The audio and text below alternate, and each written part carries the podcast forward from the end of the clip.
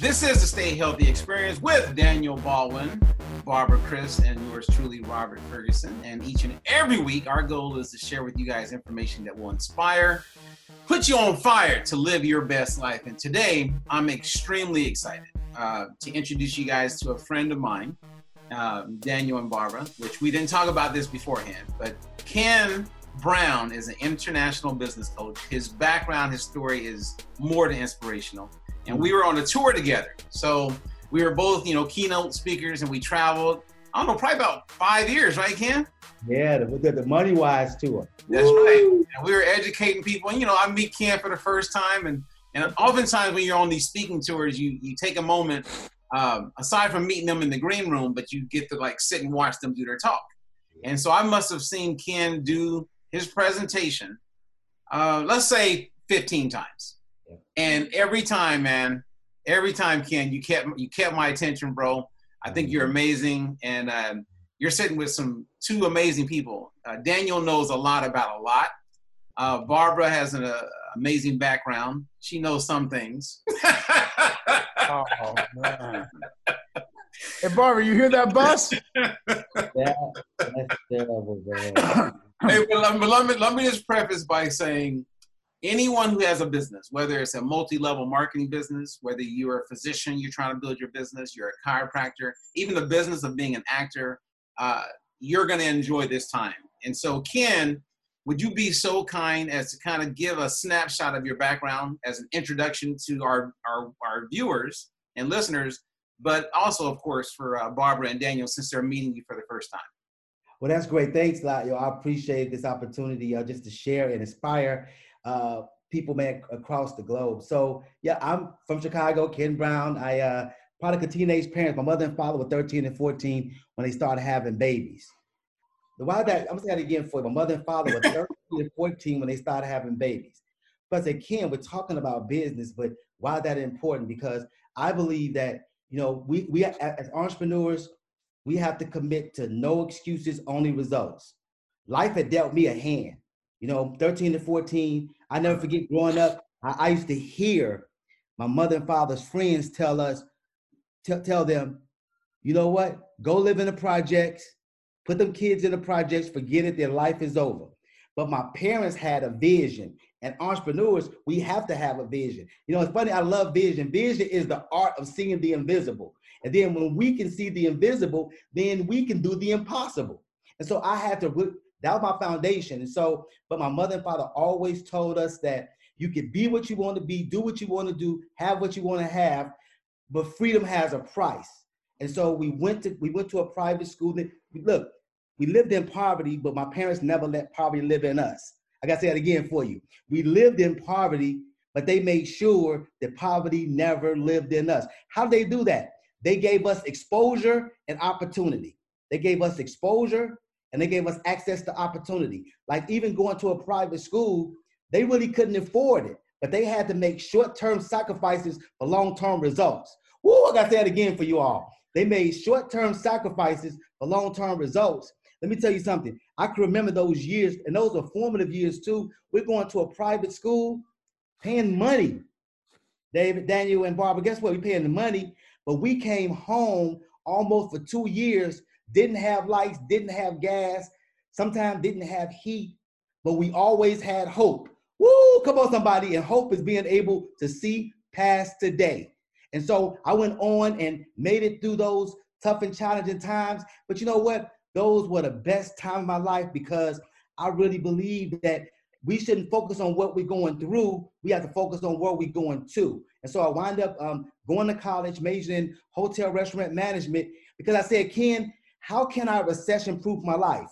And I figured out that you need three things to survive in this world food, water, and shelter. So then I had to position myself and my, my, my business around, around a need. So I said, people need food, water, and shelter. So I majored in hotel restaurant management. I wound up going to Southern Illinois University, Carbondale, majoring in food nutrition, and wound up uh, becoming assistant food service director. A lady named Mary uh, hired me uh, Aramark. Uh, it, it was a food service company, still out there right now. I was assistant food service director as soon as I matriculated. I never forget, I did that job for six months. six months. Then one day I walk into my office and Mary said, Ken, I got to see you. Hey, family, guess what? I thought she was promoting me. She sat me down in my office and said, Ken, I got to let you go. I said, okay, Mary, what's my next assignment? She said, Ken, you're fired. That's what I said, Barbara. I said? No reason, no documentation. But I, but you know what? It was, it, it was, it was divine. See, I really believe that it was providence. You see, providence is the progressive revelation of God's purpose for your life. Woo, I gotta say it again for somebody. providence is the progressive revelation for God' purpose for your life. I wanted to w- work in the corporate ladder and move up, but he has something bigger and better for me. And she wound up firing me, but she thinks she fired me. And you all, Robert, if you see Mary, her name was Mary Segwich. I'm still looking for her. She gave me a, the greatest gift because she didn't fire me. She freed me. Come on, baby. Come on, y'all. Getting excited. See, freedom, she freed me so I can walk and step into my greatness because I got this thinking feeling that if she wouldn't have made me get uncomfortable, mm. see, that's as entrepreneurs, that's what we have to do. The one thing we have to do, we spend so much time trying to do a business plan, do a marketing, customer acquisition. No, no, we, we that, that's that's the first thing we do. Our job is to be uncomfortable, being uncomfortable, being stretched. She stretched me. So long story short, I wound up taking not jobs, opportunities in restaurant. I work for the Marriott. And one thing Mary taught me is that she taught me that you're good as your last day. So that put in my mind that, you know what? I will never let a person, place, a thing determine my future. I'm the master of my fate. I'm the captain of my soul. That's how I became an entrepreneur, was getting fired from my first job. So then I said, okay, let me go take these jobs with these other companies so I can learn systems. And system mean save yourself time, energy, and money. So I worked with the Marriott Corporation, stayed there six months, added value. And then I left there, went and went two other jobs, and wound up in two, 1999. I took a job with the entrepreneur who had erected a brand new, built a brand new restaurant, and I went in there to help him out. Now I got a degree in hotel restaurant management, and I was actually going in there to sell him some food. But when I saw he needed help, the entrepreneurship me kicked in. Wait a minute, find a need and fill it. This man is opening up a restaurant, a beautiful Italian restaurant, in two weeks, and he said, Ken Brown, I don't have enough people. So I humbled myself, and the Bible says to be truly great, you must first serve others. So I humbled myself and went in there at five o'clock every day and on weekends, not to be a manager, and was a server. And as fate should have it, I'm serving tables in there, and I was serving a McDonald's vice president, unbeknownst to me. Uh, the Bible says, "Be careful because you might be entertaining angels unaware." And she saw me, and I get I gave her this outstanding service. I was taking ownership. See, ownership is not about ownership, not about what you own. It's about doing all that you can with all that you have from the place that you are. She saw that, and she said, "Ken Brown, she said, um, I need you with my team. She didn't know nothing about my past. She didn't ask for a resume because she saw me and saw me performing. And lo and behold, she was a vice president of McDonald's. She walked me to the bank and got me $3 million. And I became the youngest African American owner of two McDonald's franchises, built one from the ground, and did that for, for 12 years. And then I decided to, I had won every award, made $50 million over 10 years in sales. 150 employees, and I decided that, you know what? Most people across the country never get an opportunity like this, and they go into business, but they never, they don't know about systems and processes. And so I said, let me become a coach, became a certified coach, and wound up retiring from McDonald's at the age 42 years old. And now um, I help small businesses build, scale, grow, and sustain, man. It's the most exciting, rewarding thing ever. Y'all, my name is Ken Brown. That's my story. I'm sticking to it, David. Ken, Ken, before these guys start asking questions, you said your mom, right? Because I think your stories, the timing of your story is, is amazing for wow. where we are at this moment in time. Wow. you you were born to mom and dad, started mm-hmm. having kids at 13 and 14 years of age in Chicago, correct? Yes, sir. Englewood, Englewood, not just so, Chicago, Englewood, the hood. All right, the hood. So fast forward, how many siblings and how successful have your family, your siblings been? Thank you very much. That's a great question. So it's five of us. I'm number two. All five of us went to college. Three of the five have master degrees. See, it's not about the education. It's about about the opportunity. You know, my, my parents told us that edu- education is the way out of poverty. And so my sister, two sisters are about to retire at 50 years. I retired at 42.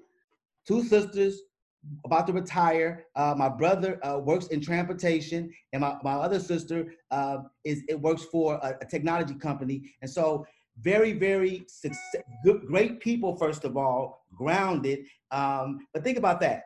Mother and father didn't have any degrees. Now, all five of us have degrees, and me. I'm saying this humbly. I have four sons.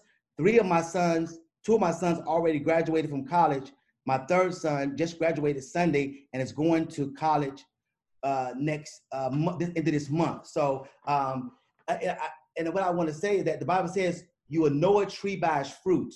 See, that's not about me. It's about the fruit of a root of what my parents instilled in us. I believe that your parents' life, our life as students, children, is the garden, and the parents' life, they are the gardeners. So my parents simply planted seeds, pulled out weeds planted seeds and pulled out weeds. Woo! Come on, somebody. Oh my goodness. That's a good one. Plant seeds, pull weeds. That, so, that, so, go ahead. So Daniel, then you notice that this man is one of faith. He is a, is a strong believer, sir. You know, you know, I could I could summarize a couple of things. You know, it's funny how um, I listened to his uh, the gospel. Wow. and, this is, and this is his gospel, and so um, God will do for you what you cannot do for yourself. When that woman said, I got to let you go, that was a divine intervention for you, brother. Come on, Daniel. That was a divine intervention for you. Now, you bring up something else that I'm going to go ahead and take the risk that Robert's not going to yell at me later. This morning, I was on the phone with Brother Robert, and I was telling him about my frustration with how the system is. And the system is set up in such that white America will spend $75,000 to put a young African American man in prison but they won't spend $15,000 to try to help him get an equal education to his brother white kid in the same city. Once we figure that out, and you are a prime example of what happens when you make the investment in an education and level the playing field. Now we're talking about what, what, what are they afraid of? What are they afraid of? You're going to pay later or you could pay a smaller amount now.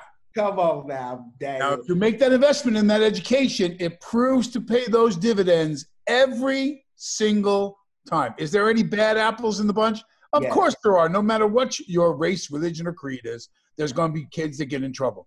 But in the African American community, if you leveled the playing field and gave them the same educational, athletic, and all the opportunities that they have in privileged white America, you would not have this problem we have today.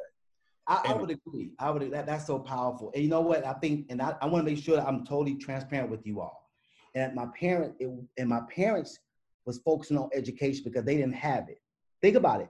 13 and 14. My mother could not go to school because she had by the age of 13, by the age of 20, she had five kids under eight. So my father had worked three jobs. So he couldn't finish education. But when they said education was the way out of poverty, it, it, it wasn't talking about reading, writing, arithmetic. It was it was information. My father exposed me to we sat down and had lunch with people in the Jewish community, uh, Indians. I was my father traveled books. I got book look books. I, I'm, I'm an avid reader because my father had a library. So I think also we have to take ownership as well, and we have to expose our st- students. See, my motto is too is that no excuses, only results. You're right. We lived in poverty, but we never let poverty live in us. We didn't have access to education all the time, but we made sure that my parents put us in a position that we have access to opportunity. And but when we it's this quote that says it's worse to have an opportunity and not be prepared for it than not to have an opportunity at all. Whoa, I gotta say that again for y'all. I got that's a chicken nugget, somebody. It's worse to have an opportunity and not be prepared for it than have an opportunity. Oh, than not have opportunity at all. That's what I would tell. I tell all of my friends and anyone in my spirit influence. We cannot cry about the opportunity, but make sure that you ready for the opportunity. Because guess what, Daniel and Barbara and Robert, I was not looking for the opportunity. There's this old adage that said, "Don't get ready, stay ready." So, so the lady at the restaurant, I wasn't looking. Remember, I wasn't looking for an opportunity to become a McDonald's franchisee. I wanted to own my own business because I want. My mother, father told me they lied to me. You all, they told me go to school, get an education, and you will be free. I went to school, got an education, and got fired from my job. So that's when I said, I will be the master of my fate. I'll be the captain of my soul. And I wanted to become an entrepreneur because I wanted to be able to create my own opportunity. And so when I went to that restaurant serving, the Bible says to be truly great, you must first serve others.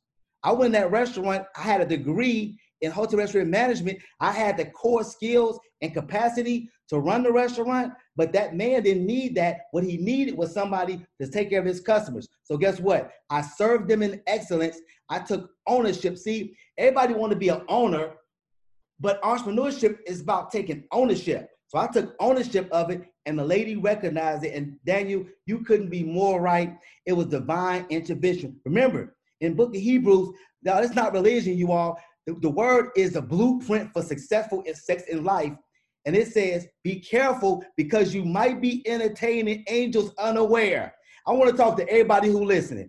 You want to be free, you want to be healthy. You never know who watching you. You never know. You I, I'm not special. I'm not unique.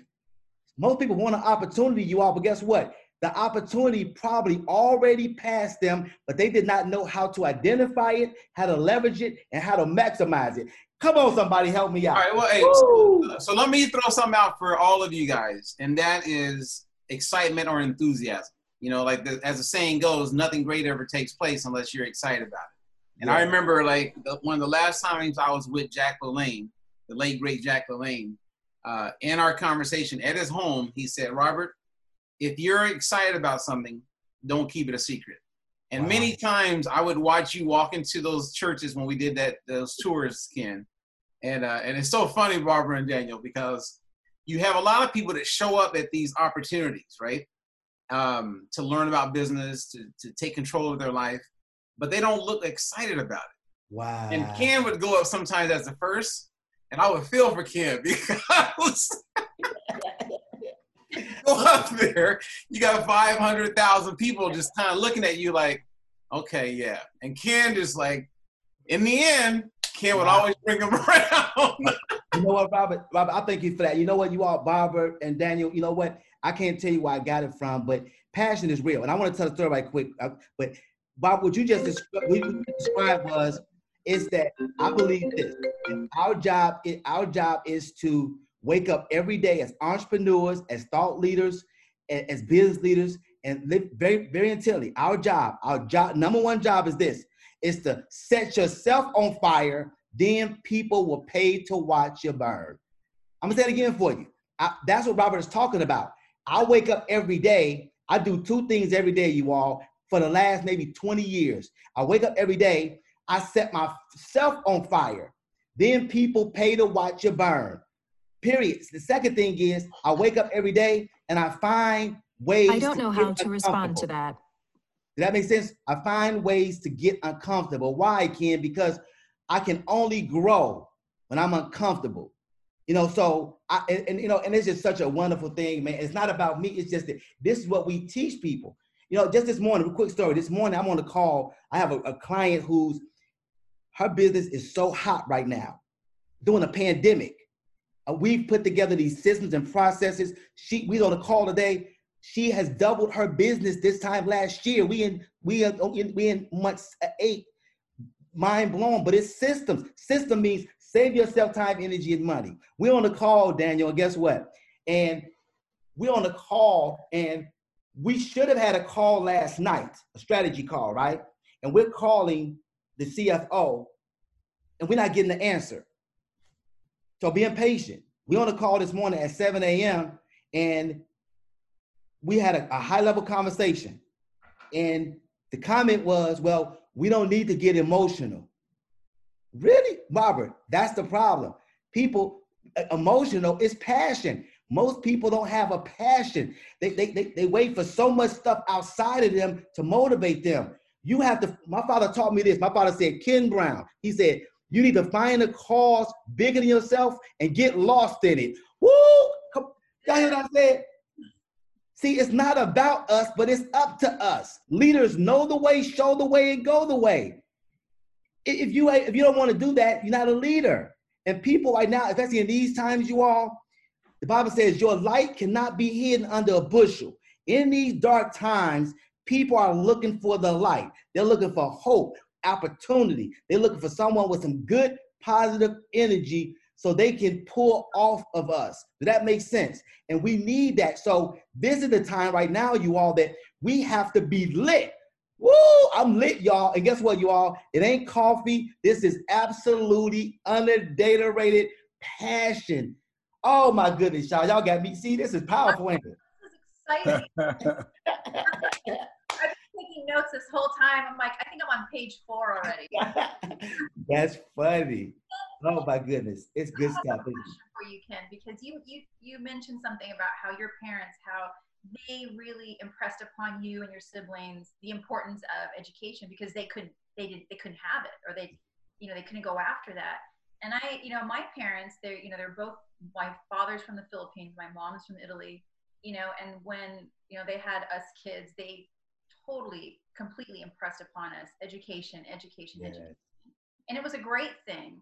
Um, but do you think that that I don't know that paradigm has shifted over time as far as not saying that education isn't important, but maybe that the opportunities like you expressed is beyond that, being more entrepreneurial, eh, you know, in spirit with with respect to not just you know following like a kind of a mold, like a traditional mold. Do you feel like that's transitioned or evolved over time? It has, and that, that's a great point, Bob. I think that that it has. I think that um, right now we call it the microwave mentality because of social media.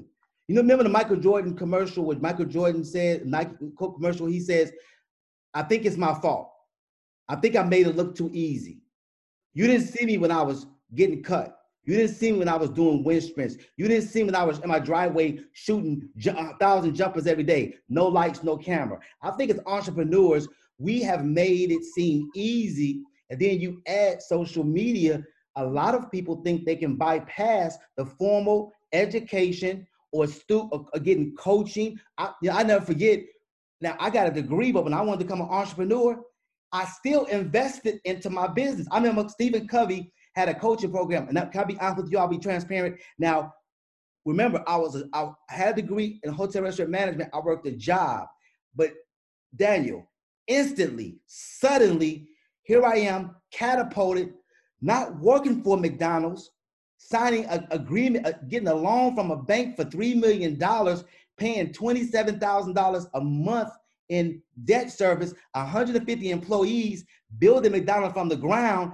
I didn't get to go to school for that, but the opportunity presented itself. So guess what? I knew that I was that my I knew that my talent and my mouth and my experience had took me farther than I had the capacity to. That makes sense. So the Bible says two are better than one. If one fall down, the other's there to pick him up, and the three cord strand can be easily broken. So guess what?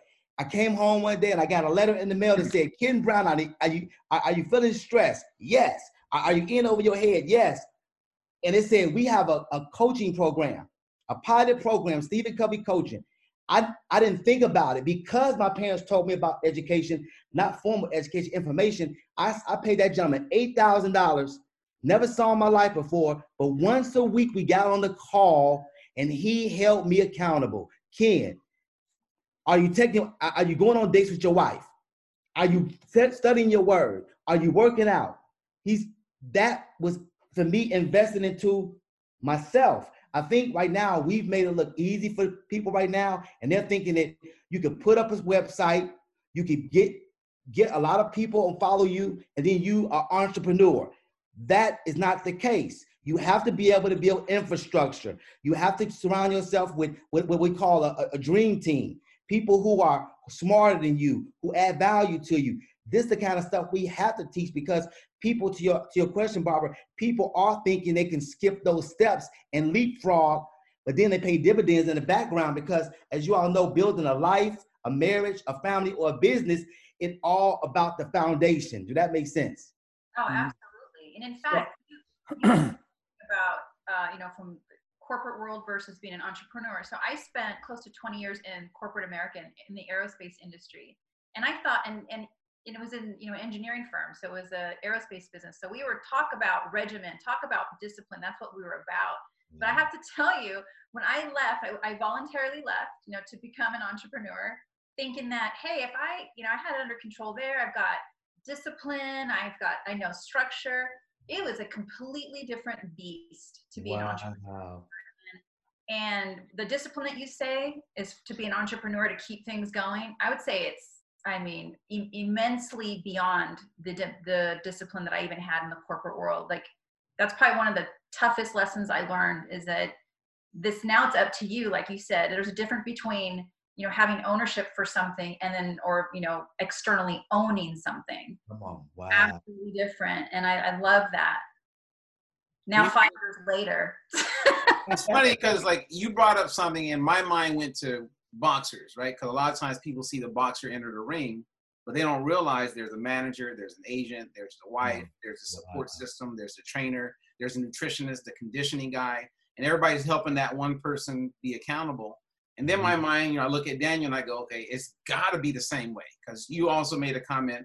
You have a lot of kids who want to be famous, they want to be an actor, but they don't realize the amount of energy and work you have to put into becoming an actor yeah. You know, and next thing you know, you're thrown out in hmm. front because you got 30 million followers on Instagram, and you're and you got to do a scene with Daniel, and Daniel's like, "Are you guys serious? that has to happen."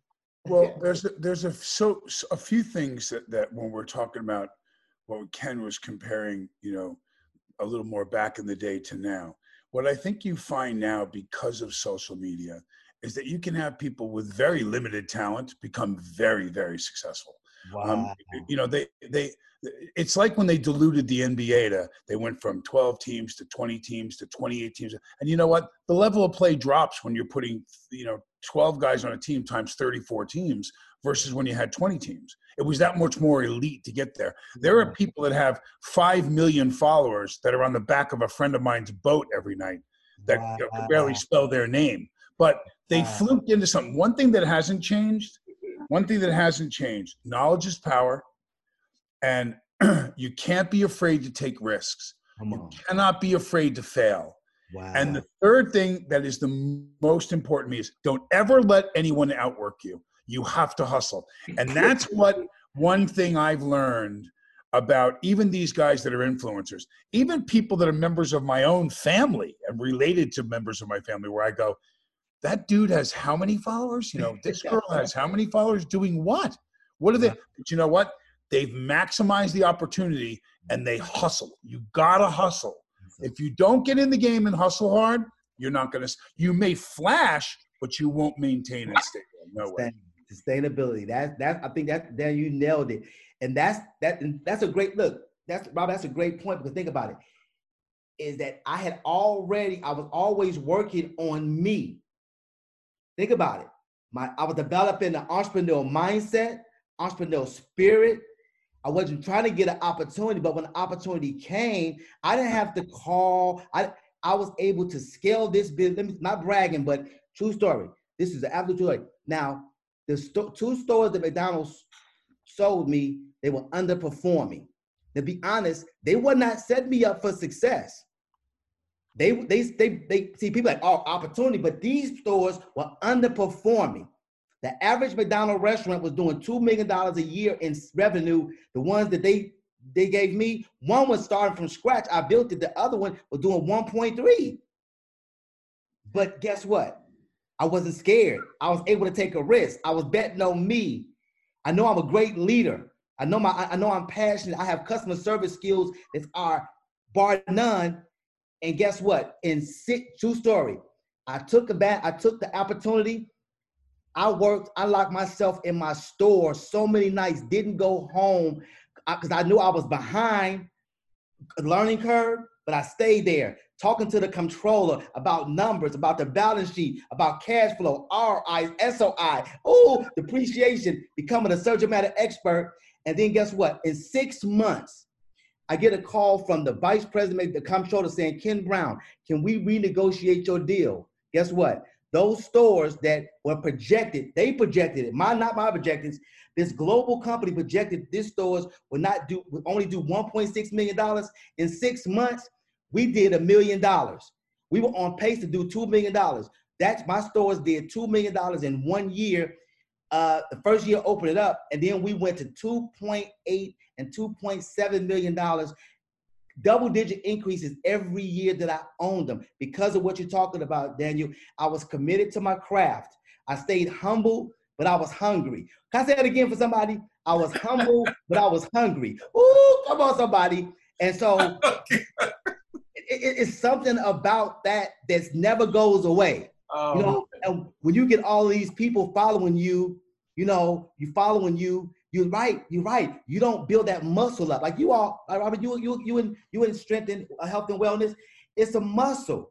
Entrepreneurship is a muscle. You have to work it. You have to stretch your mind. And my philosophy is this, you all. I always and I will always be committed to anybody I coach. I tell them, you work like an entrepreneur. I mean, you work like an employee, but you think like an entrepreneur. I gotta say that again for you. You work like I don't care if you're a CEO, you, you got a PhD, but what you PhD doing? Woo! Come on, somebody. I gotta say that again for you. You got a PhD, what you PhD doing? Titles. Hey. No. So even though I'm a CEO of my company, guess what? I still work like an employee. What do that mean? Not work hard, but guess what? I go in, I work shoulder to shoulder, boots on the ground with them. Cat, we call it a shadow of a leader. Shadow of a leader. I'm the pace car. I'm the pace car. No, then you back out. But then I think like an entrepreneur. Entrepreneurs think risk, think strategy, think long term. And so that balance right there, it really serves me well. And anybody who listening, I don't care what your title is, you should be humble but stay hungry. Work like an employee, but think like an entrepreneur. Woo, mind your hey, business. Hey, hey, so, so one of the things that you brought up, right? So we have uh, we have Diet Free Life coaches. Yeah. And a lot of them, they they have an idea that they want to become a coach, and they jump in, they get certified, the mentoring is available, but they don't have that that inner passion that each one of us is demonstrating right now. And, and this is what I mean. It's almost like it's borderline narcissistic. Wow. Right? So so when I would be with these professional fighters, they would talk in third person when it was just them. oh, and, and, so, but but a lot of them were humble. And if you look at like warriors of, of the past, they're really, really they're, they're humble. And I would I would beg to differ, or like not to differ, but like my question to to to Daniel and to Barbara and back to you, Ken, for anyone who's watching, how important is it, Daniel, like when you walk on the set, to know you belong there. I mean, you God, sit down with some good. some amazing actors. Like if I was going to do a scene with Morgan Freeman, I would be like, shit, I don't think I can. I would, I would, I would, I would have a tough time. But based on my past and other areas of my life, I would go, how do I build up that inner strength that makes me feel like I, de- I deserve to be there? I never had that button. That it, it, it didn't occur for me when I walked on set it occurred for most actors when you walked into the audition. Oh, and I'll wow. tell you, I'll tell you a story. I'm going in to read for Oliver Stone for uh, the 13 Academy Award nominated uh, Born on the Fourth of July with Tom Cruise, wow. and I'm about to go in. And Alec had worked with um, with Oliver on a movie called Talk Radio, so I called Alec up and I said, "Hey man, I'm going in to read for Stone today. You know, any advice?" He goes, "Get him, man go get him. I said, what do you mean? He goes, he's a misogynistic, you know, he's he's into that whole mono mono crap. He said, I went, hey, you're not telling Billy or Stephen to go get him. You're telling me to go get him. Should I go get him? He goes, get him. So I walk into the audition, and in the audition, um, it was my walking Tom Cruise into the Democratic National Convention while all the rioting's going on. Pretty big movie, you know, and uh, Oliver had us set up in a, a, children's dance studio with two chairs in the middle of the studio and no other furniture with the dance rails all the way around it. And these tiny little like grade school seats. Like just trying to he did everything he could to with your brain, you know. Wow. So Billy Hopkins and Risa Bramon are the casting directors. And Billy goes, now uh, you know when you walk in, don't look. I went, man, go away. I walked in. I had a backpack. I turned around. I went to go sit down. He goes, and Oliver kind of talks like this. And he says, You know, man, I had Billy Baldwin in the movie and Stephen Baldwin in the movie. And I offered your brother Alec a role, but he was doing some stupid thing called Beetlejuice. And he couldn't. Mm-hmm. I went, You mean Beetlejuice? It made $150 million domestically. I said, Are you done talking about all my brothers? Because I thought I came here to audition for a movie. And he looked up at me and he, I took my bag, I put it down in the chair in front of him. I walked behind him and put my hands on his shoulders from behind, like he was in the wheelchair. And I pushed him forward. I was going to do the whole scene behind him and not let him see me do a word. When I pushed his shoulders forward, I went this hard and smacked him in the back of the head. And I went, Take the brake off. And Wow. right in character, Oliver Stone bent down and pretended he was taking the brake off the wheelchair. I walked behind him and did the whole scene. He never saw me say a word. As soon as I got the last word out, I picked up the bag, I threw it on my shoulder, I walked out the door, I didn't even say goodbye. He hired me before I got home to my apartment. And, Come on, Daniel. Hired me before I got there. I smacked him and treated him, but you know what though? I wasn't afraid. I wasn't on. afraid. Because if somebody else got the job, then somebody else got the job. That wasn't because they were better than me. It was because he made a mistake and he took somebody else. That's when I do that, what you're talking about. Once I'm on set, I already got the job. I'm cool with that. But in the audition, I'm fearless in auditions. I'll do craziest shit. I'll do That's crazy stuff in auditions. Yeah. Powerful. Great story, man. That's powerful. So hey, just slap him in the back of the neck. You know what I mean? Like someone gets out. Smacked him right in the back of the head. It was, it was like it was, it was like an old school Robert Ferguson overhead. wow. That's awesome. You So, so I'll go ahead, Barbara. No, I was just gonna say, you know, and that confidence to do that, whether it's like an audition like that, or you're gonna go speak, or or you're gonna go coach someone. I Yeah. believe that confidence comes from, you know, paying your dues, like you said. On. Yeah. know your stuff. You've invested in yourself. Um, you know that you've put it all out on the table, and you know you're just gonna just gonna deliver yourself. And uh, there's a lot to be said for that. And I think as coaches and being in the coaching, you know, industry, I mean, we see that, and we see how important it is to get people to to realize that that you have to invest in yourself and learn and be humble in order to have that confidence to then take those risks that you want to to take you know? It's not just going to come from you know just kind of winging it. I mean i guess you can but there there's got to be substance behind that. Well, let me throw out a question for all of you guys, and, and starting with you, Ken, because there's a term being used a lot right now with businesses called pivoting. And it seems like everyone's pivoting, and the ones who are pivoting, they're discovering new opportunities and and they're taking their business to a whole- nother level. Like in in California, Ken, right now, three of my personal friends that had personal training studios are closed. They're, they're done. They closed. Wow. But then we had, I have a couple other friends. They went and they discovered Zoom. They did a whole workouts online. They take people to the parks. They did. They they pivoted. And so I would love. There's a lot of people right now who are watching this and they're having a great time and they're picking up some inspiration. But let's give them some tools on what we and some clarity on what we mean by pivoting and being open to those opportunities. That is a tremendous question, brother. I'm so glad because that's probably the number one thing that makes this thing ring. Because uh, I guess I guess we talked about it early is that we it's one thing as entrepreneurs we're very focused, right? But I also said that we have to find a need and fill it. Find a need and fill it. So one thing I'm telling my clients and what we that having success is you you have to really be able to reevaluate your whole business model. And that's very challenging. You know why? Because most people fall in love with their business. You ever heard a person say, My business is my baby? Yep. Daniel, the next time someone say that, smack them in the neck because that's dangerous. I, I bet you if you talk to the people who having a problem pivoting, those are the ones who are saying, My business is my baby. They fell in love with the processes, the philosophies, and the world has shifted. I, I read, I read this book from good to great. Great companies, great entrepreneurs understand that good is the enemy is of great.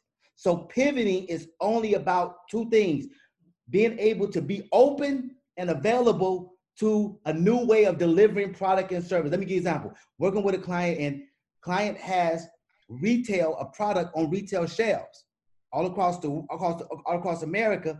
However, what happens, guess what? if you can't, and that, but the world has shifted. Now that model worked very well, very lucrative for years and years and years. However, the, the, the, they were very slow to move to e-commerce. You didn't have to do anything else. You got infrastructure, you got manufacturing, you got the product, but the one thing they didn't have was they never thought about it. So they brought me in was, hey, the game is shifted now. People are going direct to consumer. Now you can fortify your position because you have all these distribution points, but then guess what? Now you have you can get direct to your your consumer. It took us months and months and months to get the owner to believe that. So the game goes to the speed of the leader. I, I challenge anyone on this call. Don't fall in love with your bricks. Look at your customer base, look at your systems, your processes, your model, and just make sure that it is up to date. You know, up to date. I mean, might be operating out of an antiquated model. And the one thing I love about what's going on right now, I call this time, remember back in the day, had the Great Depression? I coined this time the Great Exposure. This time is exposing our country, families, businesses to make sure that we are all fortified and we are flexible. And so that's my take on it is that we have to be even my business it was so interesting because even before the pandemic robert eh, eh, you all you know what it was something about getting on the plane and i love speaking i love coaching you know being in front the energy of the audience but it was something about about in november i do a thing called every every year i do a thing called review preview so in november i kind of park and i review last year what worked, what didn't work, what people, what processes worked and didn't work. Then I preview the, the year coming up. I, I, I preview the year coming up. And in that review preview this year, something told me, Ken, I didn't use the word pivot. I said, I have to get, I was antiquated, Robert. Look, I'm going to get on planes. I got my one sheeter. I had never did Zoom before. I had, not for myself. And in November, before the pandemic hit, I set up my online class called Mind Your Business and Watch It Grow. I said, Ken, I'm going to make sure that I integrate I integrate technology into my business and wrap it up. I did three cohorts. They were absolutely fabulous. Um, I fell in love with it, and then this hit. So I'm asking other people do the same thing. Look at your business model. Be open, be flexible, and lastly, don't fall in love with the business. Don't fall in love with the bricks. Don't people? That's the that's, that's the biggest problem because the world has shifted. The world and, and this I just work with a client right now, and literally four weeks ago they did not have e-commerce. We put together the infrastructure, a shopping cart. We did very little to marketing, and we have actually we've had. I just got off a meeting almost 1,200 customers. Period. So it's not magic. It's just we open, we're humble, we're hungry, and lastly, we follow the revenue. I, I, I love what Ford did. I love what Ford Motor Company did. I mean, whether you know, remember they make cars, but then guess what? They did the ultimate pivot.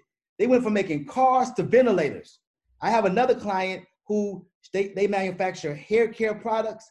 So the manufacturer that we're dealing with, they stop, they, they, they, they open up a line to do the still the hair care products, but guess what? They also open up a different shift and a, and a different line to do sanitizer. That is the best way to do it. You have to look at your infrastructure, look at your system, look at your, your, your, your people, and see what the capacity is, and then follow the revenue, find a need and fill it, and be open. Woo, boy, boy, boy, that's some good stuff. that's some kicking nuggets right there, isn't it? Page five of my notes now. Well, you gotta, you gotta, uh, you have to be able to assess the opportunity in all of it. And so uh, I'll give a, um, I'll just say the guy's first name. Robert and I have a friend named Adam, and uh, he's in a business, and he started talking about, you know, I'll be damned if I'm going to let a single employee go, and uh, a very, very, very big successful business here in New York. And he he said, um, he goes, you know, my income has been dropping. I said, have you ever looked at the opportunity in all of it? And he said, well, what do you mean? I said, well, right now, your top 10 contenders around you, your, your, your competition, if you will. I said, you're the biggest. But you could probably pick off six of the 10 closest to you right now at a quarter of the price and still help that family not lose their business because they're not big enough to sustain. They're going to go under, like Robert's talking about the gyms. And you could expand in this market and still help them. Have you looked at that, at the opportunity in front of you to help others and still grow and expand? Because this pandemic will, we will get over the top of it. It's going to get a second wave, but we're going to get over the top of it. And the second thing in the opportunity in the pandemic for me, and I recorded this and got criticized by some people as being insensitive to the pandemic. And I said this Gosh, man, if I only had more time to spend with my family. Gosh, if I only had time to get home and rest a little bit. You know, man, my marriage and I spent so much time on the road and doing the things I do, and I really haven't been able to nurture her and do.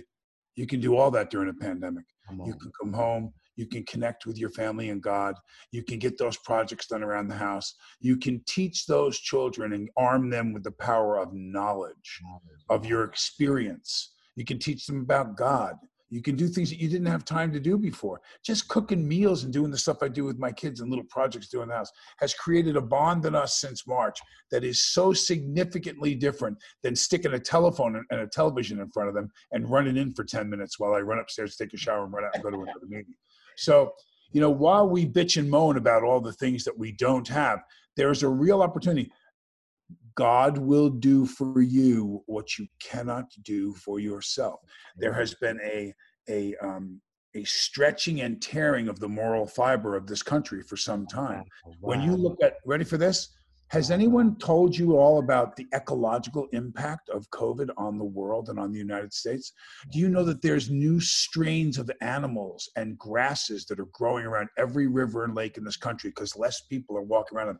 Fish that are now replentifying in the ocean because less fishing boats are going out because they can't be at close proximity and live on the boat. The air quality in Denver is 25 times cleaner than it was two years ago. I mean, stuff that, that God will do for you what you cannot do for yourself.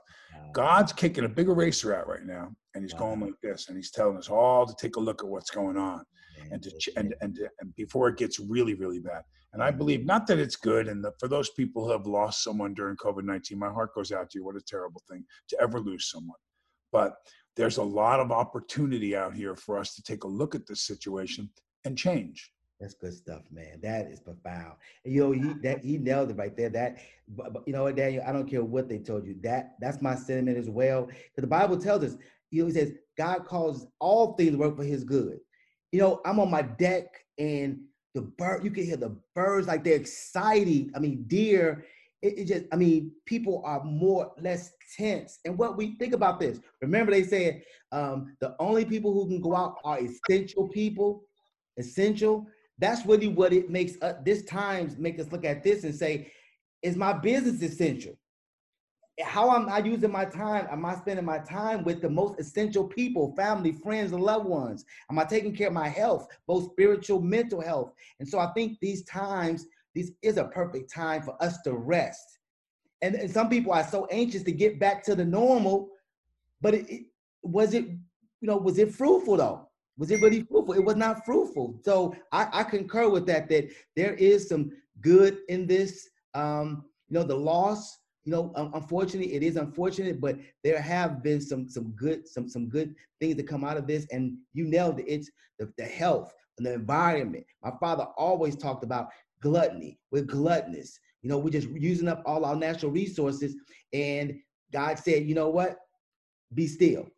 Be still. Rest and we're coming out of it. But I concur with that. That is the biggest lesson. It my wife and I we work out of the home together, and our rest our relationship was always solid. But I have fell in love so deeply in love with this woman. Um, it's so we cleave to each other. My son, my sons come here and help work. You know, um, having these high level, com- I mean, intimate conversations, intimate conversations. To your point, Daniel, things that we couldn't do. You know, I think oftentimes entrepreneurs we I, I always challenge my clients to say, you know, don't don't mistake activity for productivity. I'm gonna say it again for you. Don't mistake activity for productivity. You filling your calendar up, but at the end of the day, are you fruitful? And I can be honest there was times that my calendar was full, but it wasn't fruitful. So this time has made me say, I'm only go look, don't spend major time, don't major in the minors. Don't spend major time doing minor things. Don't spend major time with minor people. And all people, you love them, but minor people, people are going to do four things in your life. They're either going to add, multiply, divide, or subtract. I'm gonna say it again for you. People, places, things, thoughts, people, places, things, thoughts, habits, gonna do one or four things. They're either gonna add to your life, your dreams, they're gonna divide, multiply, take it away. We have to make sure two things that we have to eradicate it that anybody, any thought, any habit that is dividing or taking away is unproductive. The Bible says a double-minded man is stable in all his ways. So if think about it, you could have a thousand, a million fans on social media, but numbers don't lie. Men lie, numbers don't lie. Think about it. One times a million, I mean, zero times a million is what? Zero. zero. A million times a hundred million is zero. So if those people are not adding or multiplying, they're not doing anything. Woo! Come on, somebody. Hey, so, all right. So, so let me summarize the rest of the people. And so I, I, every time I get to do a show, I re-fall in love with Barbara. I just have to look at Barbara and I re-fall in love with her. Now, Robert, on the other hand, he fell in love 12 times last month. Come on. Hey, hey, so Ken, every show, so we have a good 10 minutes left. We do okay. like a little rapid fire. So oh. we're our goal is to ask you three questions each. So okay. the faster you can answer the question, um, then the faster or more likely we can all get in our three questions. Deal? Deal. Okay, so uh, I'm gonna start off. Then we'll go to Barbara and go to Daniel. And uh, once we go around three times, then we'll give you last words. We'll say goodbye. Sound like a plan? Thank you. Okay. So my question right now is that you have a lot of people complaining about the climate that's taking place right now with politics, uh, COVID-19, the shutdown. Uh, and we've touched on a lot of things that have people, you know, keep your eyes open, look for opportunities, feel the need, blah, blah, blah. What words of encouragement could you give people right now who feel like they're, they've lost hope? Okay, that's good. Take it one day at a time. Hope is being able to see past today. Hope is being able to see past today. In these times, you got to take it one step, one day at a time. Period, point blank. Love it. Nice. Okay, Ken. So you mentioned earlier, and I love this quote. You said, find a need and fill it. That's wow. awesome. So, what advice or what tip would you give an entrepreneur, whether it's a an inspiring entrepreneur or a seasoned one? What tip would you give them to make sure they're actually giving their customers what they want and need versus what you know you want and you know think that they should have? How do you get the difference there? It's, it's customer service. You know, so listen to your customers, dial in. I just get out the phone every day. I make it a habit to call five customers, and I listen to the listening. The Bible says, "Be quick to say, slow to speak and quick to listen." As entrepreneurs, we got to do a better job of listening to our customers because when we listen to people, I know my experience has been, Barbara. Guess what? When I don't have to sell my customers, I'm a, I consult to them. And when you go there and you listen to them, and then you wind up finding what they need, and then you say, "Oh, I can feel that." So the, question, the short answer is, you have to listen to your customers. Quit to quit trying to sell them and fix it for them, and simply listen. Listen to them and get involved with and, and understand their business. Nice, love it. Thank you. My pleasure. Wow. Is that me now? Yeah. I'm gonna go. I'm gonna go with for me an easy an easy question, um, but uh, uh, he him have come up. We've skated around talking about it, so I'm gonna come right out and get you with it. And that is, um, Jesus Christ is my Lord and Savior. For me, um, I don't tell anybody what they need to believe or what they should do. Um, um, he is very prevalent, obviously, Ken, in your life. Wow. How have you been able to integrate um, your personal relationship with Jesus Christ in in a what can be um, a very non-believing world. Wow, man, Bob, you're gonna make me cry, brother. Mm. Um, you know, because you just said something. Think about because remember back in the day they had those old bands that said, "What would Jesus do?" Think about Jesus. Jesus was the Son of God. He had the he had authority over everything. Don't miss this. But he never exercised his authority. He used his influence. That's why 2,000 years later, we ain't never seen him, but we still follow him because leaders, leadership uh, is not about authority, it's about influence. So for me, when I'm any any sphere I'm in, I simply serve people. My email is called Servant Leader One. And so the one thing about it, you ask this question. I don't care, are you a non-believer or a believer? People know the fruits of the spirit: love, joy, peace. So when I go into an atmosphere, let me say this for you: it's a thermostat or a thermometer. See, I'm in my house right now, and if it was cold, I can go to the thermostat and I can turn it down. And then guess what happens? In a couple of minutes, the whole atmosphere changes, right? But if I'm in the food business, so we want to take, take, take our food quality, we use a thermometer. And one thing about a thermometer is you take the thermometer, and what it does is it, if you put it in a refrigerator, it adjusts to the temperature in the refrigerator. I take it out the calibrator, put it on the counter, it adjusts. So how where my faith is whenever I go into the to, to an atmosphere, I simply go in there with the fruits of the spirit without saying it, with love, peace, joy. And it's so interesting. I was just sharing with my wife in the post office yesterday, and I went in there and I was just talking to the gentleman about uh, about our business. And a lady came to me and said, "You know what?" She said, um, "She said, um, you are an amazing man." She didn't even know me. She said, "I feel your spirit." That's so. Right now, Daniel, this is our opportunity. This is our moment because people are in the dark. They are hurting.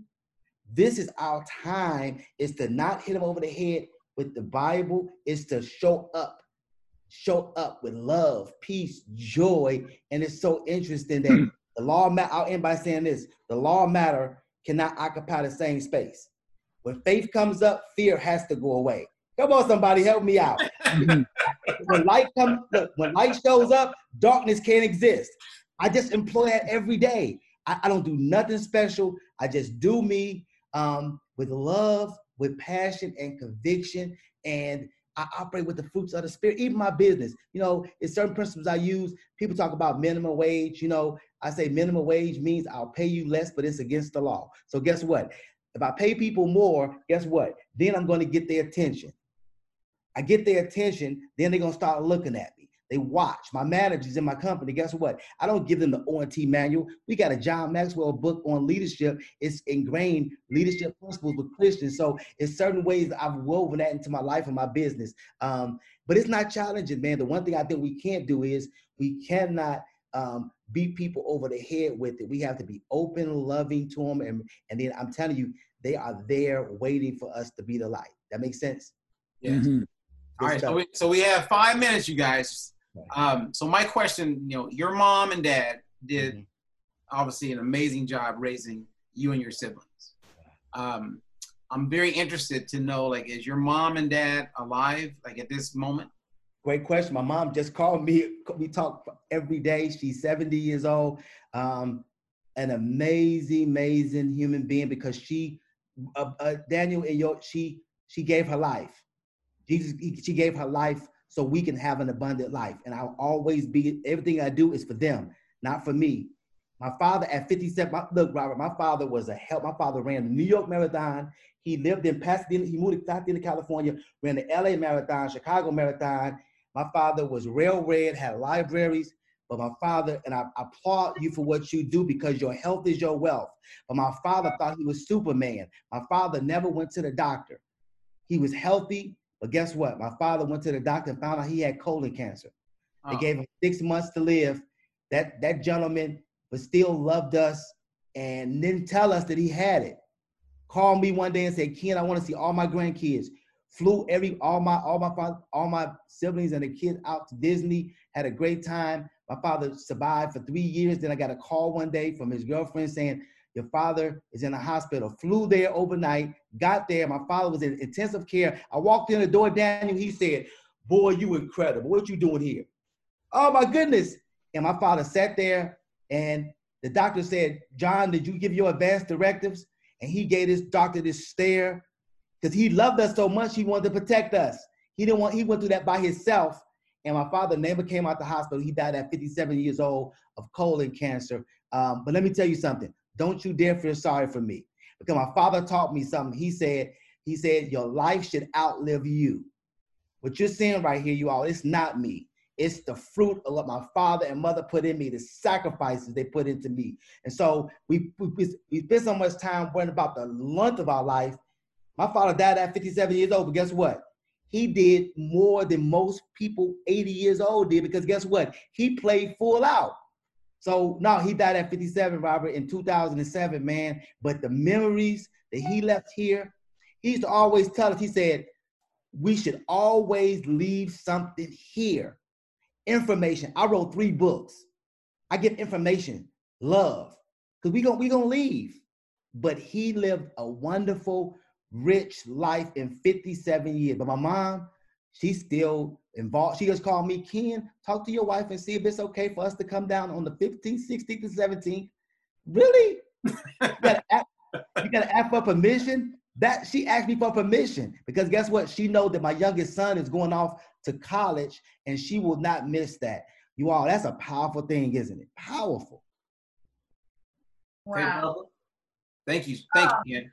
That was amazing. Oh, okay. So um, you probably can imagine as entrepreneurs, it can be very challenging to keep a balance, you know, work, life, family, all that.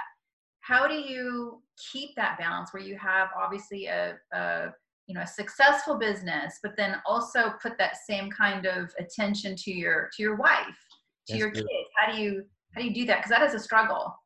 Barbara you you you a plant barbara? I think barbara's a plant you all. That, that's a loaded question.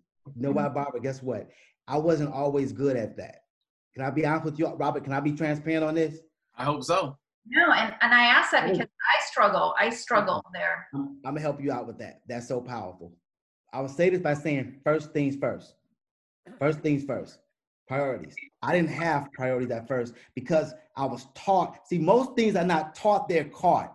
As an entrepreneur, I was taught, I caught people saying, you gotta grind, you gotta hustle, you do that. And so when I when I got my experience, my opportunity, my wife and I, we were married and we moved from Chicago to Michigan to buy this, buy these franchises, and we had a deal. You stay home and take care of the baby because they were small, and I'll go out and do the build the business. I would leave my home in the morning at 4:30 in the morning. I wouldn't come back home until 12, 12:30 at night because I had a loan for three million dollars. I had to pay twenty-seven thousand dollars back a month. I had 100 employees that were dependent on me, so I felt like I was doing the right thing because you divide and conquer. Daddy's going out to provide taking care of the business. Mom's at home taking care of the babies. We had a deal that when our youngest son went to kindergarten, then if you so choose to, you can go back to work. Then guess what happened? Our business exploded.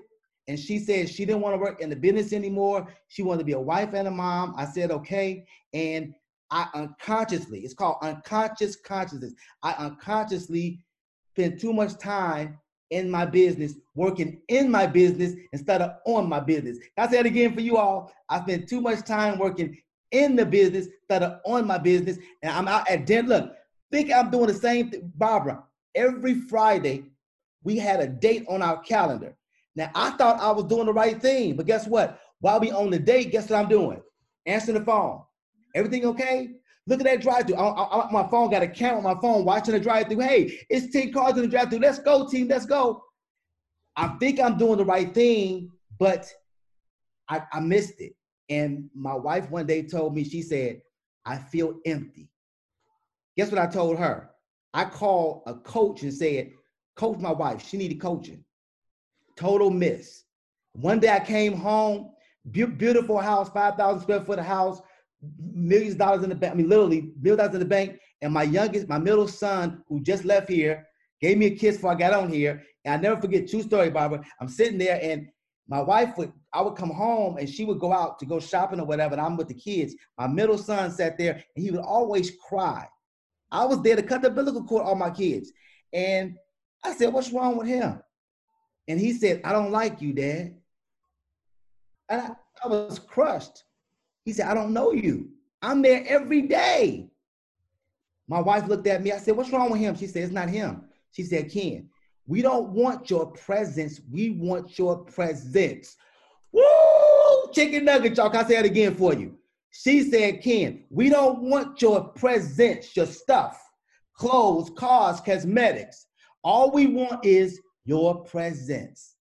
Any entrepreneur out there who out there balling out, hustling, grinding, keep first things first. Family first. You know what family means, you all? Family means forget about me. I love you. Oh my goodness, they ain't ready for this, Robert. I say it again for me. family means forget about me. I love you. And one thing I've learned about ladies, gentlemen, is this ladies do not want anything to be in front of them. If you're working a lot, that is infidelity because you're cheating on your wife because you cannot put anything in front of your wife and your family. I learned that my wife wound up giving me the divorce papers and divorced me because of it. I'll take ownership of it. But guess what? Now I got a beaut. Oh, boy, come on, somebody. Uh, but guess what? I learned my lesson. I learned my lesson, but I didn't know I was doing the wrong thing. I'm coachable. I'm coachable now, and I can tell anyone never put your business in front of your family, even if it's unconscious, it's not an excuse. That's why you should have a coach because never take lessons from a coach who never played the game. Boy, I'm about to lose my man up in here, y'all. All right. Well, hey, we, that was great. So, so last question is coming from Daniel, you guys. And you've been amazing, Ken. Seriously. All right, Ken, you ready? Yes, sir. Yes, sir. All right. There's there's the business, there's your health, there's you, there's your family, there's all these things. But if you had to say, what's the answer to this question? What's the thing? What's the one thing? What's the key to all of it? Thank you. And I'm and I'm being I'm not being pretentious. Every morning I get up while my family is asleep, and I come down in the living room and I get prostrate or I go into a quiet space and I unplug and I plug in. Can I say it again for you? I unplug and I plug in. I plug into my source and I pray. I'm thankful. I call. I say I, I'm t- I surrender. I do that before my family wake up because that's sometimes a distraction. So that I've done that for years and years and years. I unplug and plug in, connected to my source. Seek ye first the kingdom all that's and that's not religion. That's that's the facts. Does that make sense? That keeps me grounded. I don't get up in the morning looking at social media, looking at this. The first look, see, look in, in, in our church they said tithing is about money. I'm not the one. I, I, I tithe, but guess what? The first thing God wants is your time and your mind. So I give it to Him. Give it to Him. Come on, somebody, y'all. Ooh. Amen. Amen. Can I get a witness? well, you know, you're, you're speaking Daniel's uh, language right there. we totally concur. Five o'clock in the morning, every morning, I'm on my knees. Then I go get my coffee. I let the dogs out. I wow. pray and meditate every wow. single day. And guess what, Daniel? And we and guess what? Because two are better than one. So every Friday, we got a group of guys from all across the country. And guess what? We get up. these are executives, leaders. Get on the phone. Guess what we do? We not pastors, we just give him the glory and we cover our families. That is just so rich, man. Not religion, you all. We're talking about a relationship with the Abba Father. Woo! I love it when we call him Biggie Papa. Oh, the show showstopper. Uh, y'all play too much. Come on, somebody. yeah. Hey, hey, oh. yeah, I, I told these guys, hey, so who's our guest? I go, man, let's just roll with it. That's funny. Best guest, best guest we've ever had on this show. Best oh, guest. Brother, come on, man. Hey, I swear, I, I wouldn't lie to you. Wow. wow. lie to you. We, we appreciate you, Cam, man. You're a good, you're a good guy, and, and I, you shared a lot of nuggets. Uh, I know I benefited. I always benefit from you, man. Yeah, I appreciate you all what y'all do, man. Thanks for being the light in this dark times, you all, and y'all energy, man. I feel it through here. That's everything. Just continue to give good, positive energy. Stay humble and hungry. Lastly, I'm gonna say the best way to predict the future is to create it. God gave us the million down here. Keep Him first. Surrender and remember, y'all. In closing, it's not about you, but it's up to you. Mind your business, you all. Woo! Woo, baby, come on. Yeah, baby. All right, you guys. Hey, thank you for another great show. As we we always end camp by just helping people just just be inspired, you know, to to get healthy, to be healthy, and it's always to stay healthy. Stay healthy. All right, man. God bless you. Amen. God bless, man. Thanks.